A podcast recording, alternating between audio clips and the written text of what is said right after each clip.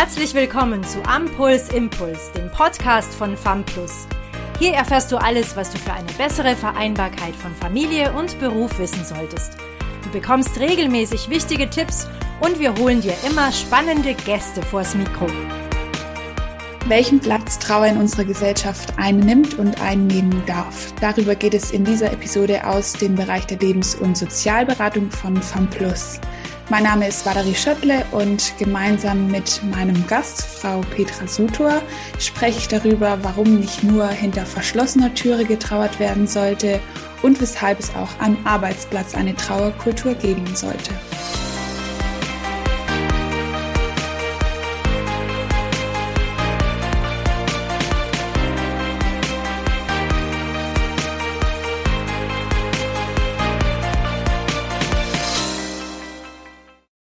Herzlich willkommen zu dieser Episode. Heute zu einem sehr wichtigen und spannenden Thema, wie ich finde. Und deshalb freue ich mich ganz besonders auf die professionelle Unterstützung, die ich mir hierfür eingeladen habe. Mir virtuell gegenüber sitzt Trauerbegleiterin, Traumaberaterin, Coach, Autorin und Trainerin Frau Sutor. Schön, dass Sie da sind. Ich bin sehr gespannt auf das Gespräch und würde sagen, am besten stellen Sie sich und Ihre Arbeit nochmal selbst kurz vor. Ja, vielen Dank für die Einladung. Also, Sie haben es ja schon gesagt, ähm, ich habe ganz viele Rollen und bin vor einigen Jahren Coach und Traubegleiterin geworden. Inzwischen bin ich auch Traumaberaterin, weil das eine wundervolle Ergänzung ist, gerade beim Thema Trauer. Ich verantworte außerdem in einem großen Konzern den Bereich Krisen- und Trauerbegleitung deutschlandweit für knapp 11.000 Mitarbeitende und sehe einfach, wie wichtig das Thema Trauer am Arbeitsplatz ist, nicht nur bei uns im Unternehmen, sondern natürlich in allen anderen Unternehmen. Denn Trauer ist eben doch nicht Privatsache, denn wir tragen alles auch mit ins Unternehmen, was uns privat belastet. Jetzt gehören Abschiede und somit ja auch Trauer irgendwie zum Leben dazu, sind aber trotzdem für die meisten Leute ein Thema, das eher ein unangenehmes Gefühl auslöst. Natürlich vor allem, wenn man selbst der Trauernde ist, aber auch im Umgang mit trauernden Menschen. Später werden wir auch noch mal darauf zu sprechen kommen, was Sie trotzdem oder vielleicht gerade deswegen dazu bewegt, sich mit dem Thema intensiv auseinanderzusetzen. Jetzt ist meine erste Frage aber erstmal, wie ist denn der Weg zum richtigen Trauern? Gibt es da eine Zauberformel? Hm, ja, schön wäre es, wenn wir einfach mit dem Zauberstab auch die Trauer wegmachen könnten. So einfach ist es nicht, denn Trauer ist eigentlich eine wahnsinnig gute Erfindung der Natur. Trauer ist dazu da, dass wir einen Verlust verarbeiten können. Wir trauern dann, wenn wir was Liebgewonnenes verlieren. Und das muss nicht nur sein, wenn jemand stirbt. Das ist bei Trennungen so, bei Arbeitsplatzverlust, manchmal auch bei Umzügen. Wir erleben das bei Kindern, wenn das Lieblingsstofftier verloren gegangen ist. Wenn das Haustier stirbt, dann trauern wir. Und eigentlich ist das eine wirklich gute Reaktion. Das ist wie ein Pflaster, das drüber geklebt wird, damit die Wunde darunter ein bisschen heilen kann. Und das heißt nicht, dass die Trauer nachher komplett weg ist. Aber im besten Fall können wir sie danach gut ins Leben integrieren und sie wird ein Teil von uns und das Leben kann anders wieder gut werden. Und es gibt keine Regel, wie man richtig trauert, denn Trauer ist so individuell, wie wir Menschen verschieden sind. Also leider gibt es da keine Zauberformel für, aber es ist sicherlich gesünder zu trauern, als die Trauer in die Schublade zu sperren, zuzumachen und zu glauben, dass sie von alleine verschwindet. Denn das passiert leider ganz selten. Meistens ist es doch so, wenn wir in die komplette Verdrängung gehen wollen, dann ploppt sie einfach woanders wieder auf.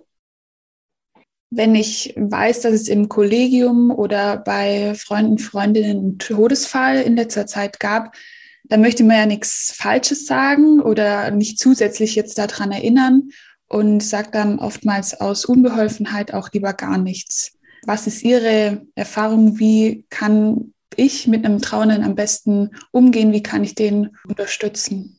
Also am schlimmsten ist tatsächlich nichts zu sagen. Das ist, was Trauernde am meisten verletzt. Denn wenn ich einen lieben Menschen verliere und mein Umfeld sich dann auch noch zurückgeht, dann habe ich eigentlich doppelte Trauer. Denn dann verliere ich nämlich noch mehr Menschen in meinem Leben. Und leider passiert das sehr häufig. Es passiert innerhalb von Familien, es passiert innerhalb von Freunden. Und am Arbeitsplatz erleben wir es eben auch tatsächlich, dass Kolleginnen oder Kollegen den Flur wechseln, dass man nicht mehr mitgenommen wird in die Kaffeepause oder zum Mittagessen, spricht einen keiner mehr an. Und häufig ist das nicht aus bösem Willen. sondern in der Regel ist das tatsächlich die Unsicherheit, die Angst, was Falsches zu sagen, die Angst vor dem Weinen. Mir hat mal ein Kollege gesagt, wenn ich die Dame anspreche, dann kommen ihr bestimmt sofort die Tränen. Das kann ich nicht aushalten. Also es geht eigentlich um Selbstschutz. Es geht häufig gar nicht um den anderen, sondern es geht wirklich um den Selbstschutz, weil man vielleicht nie gelernt hat, auch mit Traurigkeit oder Trauer umzugehen oder denkt, es ist hier gerade deplatziert. Im Grunde genommen brauche ich nicht die richtigen Worte. Wenn ich nicht weiß, was ich sagen soll, dann darf ich das auch ausdrücken, denn Trauernde wissen häufig auch nicht, was sie sagen sollen. Die sind ja selbst mit der Situation völlig überfordert. Das heißt, ich kann natürlich hingehen und sagen, es tut mir wahnsinnig leid. Ich weiß nicht, was ich sagen soll. Oder mir fehlen die Worte. Oder ich kann eine Karte hinlegen und kann genau das auch draufschreiben. Es geht nicht darum, die perfekten Worte zu finden, aber nichts zu sagen ist wirklich das Allerschlimmste. Oder Floskeln zu verwenden, die die Trauer wegmachen sollen oder kleiner machen sollen. So Dinge wie, das wird schon. Oder es war sicher besser so. Oder wenn, ich erlebe das häufiger mal bei den Sternkindeltern, die verlieren ihr Kind in der Schwangerschaft und dann bekommen sie zu hören, ach, du bist noch jung, dann kriegst halt ein neues. Als würde ein Kind das andere ersetzen und das tut es natürlich nicht. Und es ist auch egal, wer verstirbt. Dieser Platz, der kann durch niemand anderen gefüllt werden, denn diese Person war einmalig. Das heißt, all diese Floskeln sind nicht hilfreich. Im Gegenteil, sie machen es noch schlimmer. Und das Spannende ist auch, Trauernde erinnern sich noch nach 10, 20 Jahren an solche Sätze. Die brennen sich so tief ein in der Situation, dass es sinnvoll ist, sie nicht zu verwenden. Mhm. Früher gab es ja noch das sogenannte Trauerjahr. Also während der Zeit war es der Familien des Verstorbenen vorgeschrieben, Trauerkleidung zu tragen und auch verwitwete Frauen durften in der Zeit nicht erneut heiraten. Das heißt, mindestens ein Jahr lang wurde schwarz getragen und so auch die Trauer öffentlich zur Schau gestellt. Mit dem Ablegen der Trauerkleidung wurde dann eben signalisiert, dass das Trauerjahr vorbei war und dann konnten die Betroffenen auch wieder vollumfänglich am gesellschaftlichen Leben teilhaben. Jetzt gibt es das Trauerjahr heute nicht mehr. Was ist Ihre Einschätzung? Lebt die Vorstellung, dass die Trauer nach einem Jahr abgelegt werden kann, trotzdem weiter? Also es ist viel schlimmer. Gesellschaftlich sind wir, glaube ich, im Moment an einem Punkt, dass man glaubt, dass am besten die Trauer nach vier Wochen wieder vorbei ist und man schnell wieder funktioniert. Ich glaube, das liegt auch daran, dass wir als Gesellschaft in einem sehr hohen Tempo unterwegs sind. Also höher, schneller, weiter ist ja so ein Motto, das viele leben. Und wir sind es gewohnt, dass Dinge schnell gehen, dass man Dinge schnell bekommt und Dinge auch schnell wieder vorbeigehen. Und das funktioniert bei der Trauer eben in der Regel nicht. Und ich behaupte, es gibt immer noch das Trauerjahr. Wir sehen es nur nicht so richtig. Es ist nicht gesellschaftlich voll sichtbar durch die schwarze Kleidung, weil heute laufen ganz viele in schwarzer Kleidung rum. Aber natürlich gibt es im Grunde schon noch das Trauerjahr. Das ist nämlich das Jahr, in dem wir zum ersten Mal auch wichtige Momente, wichtige Feiertage ohne den geliebten Menschen erleben müssen. Also jetzt steht Weihnachten vor der Türe. Wenn dieses Jahr mein geliebter Mensch verstorben ist, dann sitze ich da an Weihnachten und dieser Mensch fehlt am Tisch, unterm Weihnachtsbaum, beim Kirchgang, was auch immer man für Rituale hat. Manche lassen Weihnachten dann ganz ausfallen oder man findet Rituale, um den Verstorbenen an Weihnachten zu integrieren. Aber es ist tatsächlich eine große Herausforderung. Es ist der erste Geburtstag, der erste Todestag. Also es sind so viele Feiertage und so viele Situationen, auch in den Urlaub zu fahren, dann ohne den Partner vielleicht, ist eine große Herausforderung. Wenn man Dinge immer als Paar erlebt hat und der andere ist nicht mehr da, dann ist das wirklich ganz schwierig. Und deshalb erzähle ich auch ganz jungen ähm, Trauernden, die in die meine Begleitung kommen, tatsächlich auch immer von dem Trauerjahr. Ich frage immer, kennen Sie das Trauerjahr? Wenn die sagen, mir geht es ja immer noch so schlecht nach drei Monaten, dann sage ich ja, und das ist auch eigentlich in Ordnung so. Jetzt schauen wir, wie es besser gehen kann und wie man wieder durchatmen kann und stabilisiert wird. Und man braucht auch mal Pausen beim Trauern. Es geht nicht darum, dass man den ganzen Tag unter der Bettdecke liegt. Auch das darf mal sein, aber das sollte natürlich nicht ein Jahr lang so sein. Ähm, aber das Verständnis dafür zu wecken, dass die Dinge, die da passieren, normal sind oder häufig normal sind, das ist ganz wichtig, das zu signalisieren. Denn Trauernde glauben häufig, dass sie nicht normal sind. Mhm. Und wie unterscheidet sich jetzt Ihre Arbeit von der Arbeit eines Psychologen? Also ausgebildete Trauerbegleiter haben tatsächlich eine Ausbildung ausschließlich in der Begleitung trauernder Menschen mit allem, was dazugehört. Und Psychologen haben ein Psychologiestudium und im besten Fall haben sie auch irgendwelche Seminare oder Zusatzausbildungen zum Thema Trauer. Aber das ist nicht immer so und das ist teilweise wirklich ein unterschiedliches Arbeiten. Und wenn Sie eine Ausbildung gemacht haben in Traumaberatung oder Traumatherapie, auch dann haben Sie eben wieder zusätzliche Methoden, wie Sie Trauernde nochmal anders unterstützen können. Also je nachdem, wie jeder so aus. Bei Ärzten sind das die Fachgebiete. Ich gehe ja auch nicht mit Zahnproblemen zur Gynäkologin. Ähm, genau so ist es da eben auch. Aber der Unterschied ist eben, dass Psychologen von der Krankenkasse bezahlt werden. Und Trauerbegleitung ist im Moment keine Leistung, die von den Krankenkassen bezahlt wird. Obwohl Sie eigentlich die Experten dann wären. Ja, also es macht tatsächlich Sinn. Also ich möchte die Leistung von Psychologen nicht in Abrede stellen. Die machen einen wunderbaren Job und auch ich schicke manchmal Klienten zum Psychologen, aber es gibt tatsächlich auch Psychologen und Psychologinnen, die ihre, ich weiß gar nicht, ob man das dann Patienten bei denen nennt oder Klienten tatsächlich auch in die Trauerbegleitung. Also ich glaube, es ist ein Miteinander. Man muss immer gucken, wo ist der Fokus, was ist hier gerade das Thema und wo sind die eigenen Grenzen. Also Trauerbegleiter sind eben niemand, der sich dann darum kümmern sollte, wenn jemand ein schweres Trauma hat oder wenn jemand schwere Depressionen hätte, dann gehört wieder in andere fachliche Hände. Das ist genauso wie bei den Coaches. Auch die sollten ihre Grenzen kennen und wissen, wann sie für was zuständig sind. Durch Ihre selbstständige Arbeit und als festangestellte Krisen- und Trauerbegleiterin direkt im Konzern sind Sie ja besonders auch Expertin, wenn es um Trauer am Arbeitsplatz geht. Ist Trauer in unserer Leistungsgesellschaft akzeptiert und darf Trauer in der Erwerbstätigkeit überhaupt stattfinden oder sagen Sie, man sollte Arbeit als Ablenkung nutzen und dann doch lieber hinter verschlossener Türe trauern? Hm, viele Fragen auf einmal. also ganz klar ist es so, dass Trauer sich nicht komplett einfach so abschalten lässt.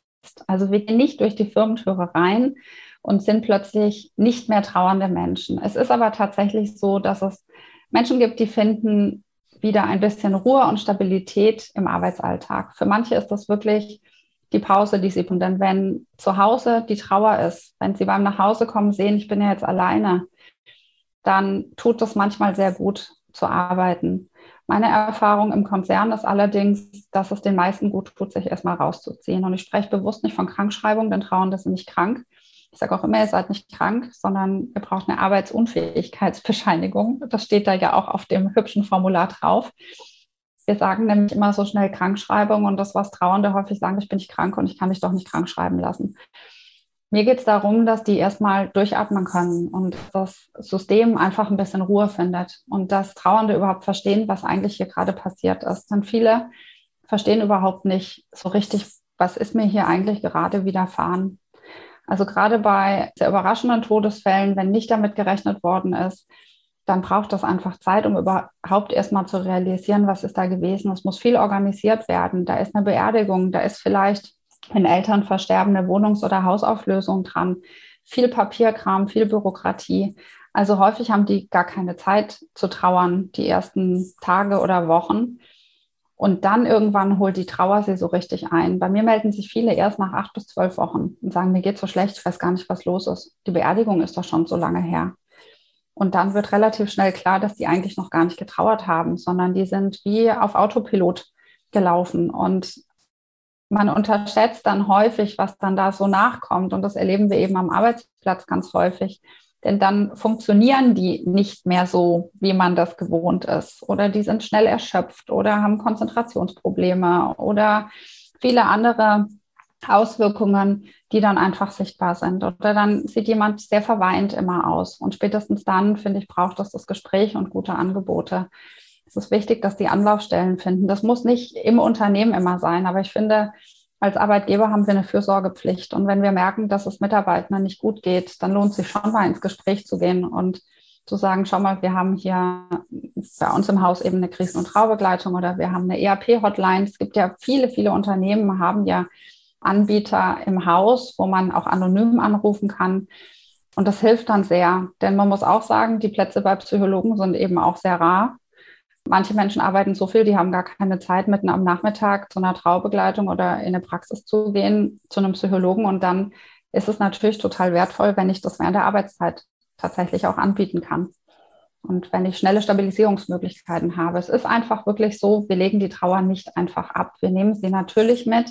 Und wir hatten es vorhin von dem Trauerjahr. Es ist halt nicht nach 14 Tagen vorbei und dann gehen wir zum, ich sag mal, Daily Business über und alles ist wie vorher. Das ist es eben tatsächlich häufig nicht. Sie sind ja unter anderem auch Autorin und haben zum Thema Trauer am Arbeitsplatz sogar ein Buch geschrieben, das dann 2020 veröffentlicht wurde. Wie war das für Sie, das Buch zu schreiben? Also das war ganz wichtig. Der Antrieb waren meine eigenen Erfahrungen. Ich habe selbst viele Verluste gehabt in meiner Karriere und ich bin jetzt seit fast 25 Jahren im Arbeitsleben also da ist schon einiges passiert. Ich habe erlebt, wie schwierig das für das Umfeld war, aber auch für mich, auch auszusprechen, welche Bedürfnisse ich jetzt habe, was ich eigentlich bräuchte. Ich bin nach zwei großen Verlusten für fünf Monate in Sabbatical gegangen. Ich habe mich gar nicht arbeitsunfähig schreiben lassen, weil ich mich das überhaupt nicht getraut habe. Also habe ich alles an Urlaub und Überstunden und Bonus in Zeit zusammengenommen, um mir meine Auszeit zu nehmen. Und die habe ich auch tatsächlich gebraucht, um mein Leben neu zu sortieren. Und so geht es eben tatsächlich einigen. Und als ich Traubegleiterin wurde, und ich war das relativ schnell auch bei uns im Unternehmen, habe das dort eine Zeit lang eher nebenbei gemacht, ähm, wurde so offensichtlich, wie stark der Arbeitsplatz Einfluss auf den Trauerprozess hat. Denn wir verbringen da eben so wahnsinnig viel Zeit. Und dazu kommt, wenn ich jetzt an Witwen denke, mit zwei oder drei Kindern, die vorher vielleicht halbtags gearbeitet haben, wenn der Mann verstirbt und da wurde nicht gut vorgesorgt, dann haben die nicht nur die Trauer, sondern die haben ein massives existenzielles Problem. Das heißt, der Arbeitsplatz ist ein ganz zentrales Moment in diesem Trauerprozess. Und wenn ich Kolleginnen und Kollegen habe oder Vorgesetzte, die keinerlei Verständnis für mich haben, dann wird es zur riesigen Belastung. Oder wenn man dann vielleicht noch dumme Sprüche bekommt, dann wird es noch schlimmer.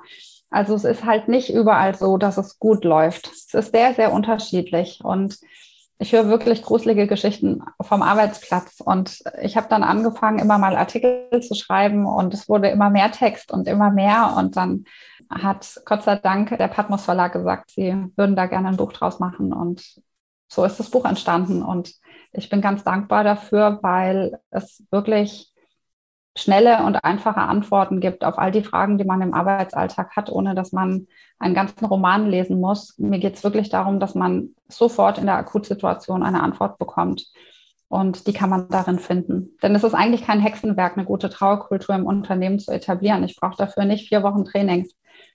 Die meisten Unternehmen haben schon alles, was sie brauchen, von Wiedereingliederungsmaßnahmen, kann über den Sonderurlaub selbst bestimmen einem Unternehmen. Es gibt die gesetzlichen Vorgaben, aber es gibt ja kein Hindernis, selbst zu entscheiden, dass vielleicht beim Tod eines Kindes ich mehr Tage Sonderurlaub gebe. Die Eltern gehen sowieso in die Arbeitsunfähigkeit in der Regel. Und das ist ein Zeichen, das ich setzen kann. Und das fördert massiv den Zusammenhalt. Es ist gut für die Loyalität gegenüber dem Unternehmen.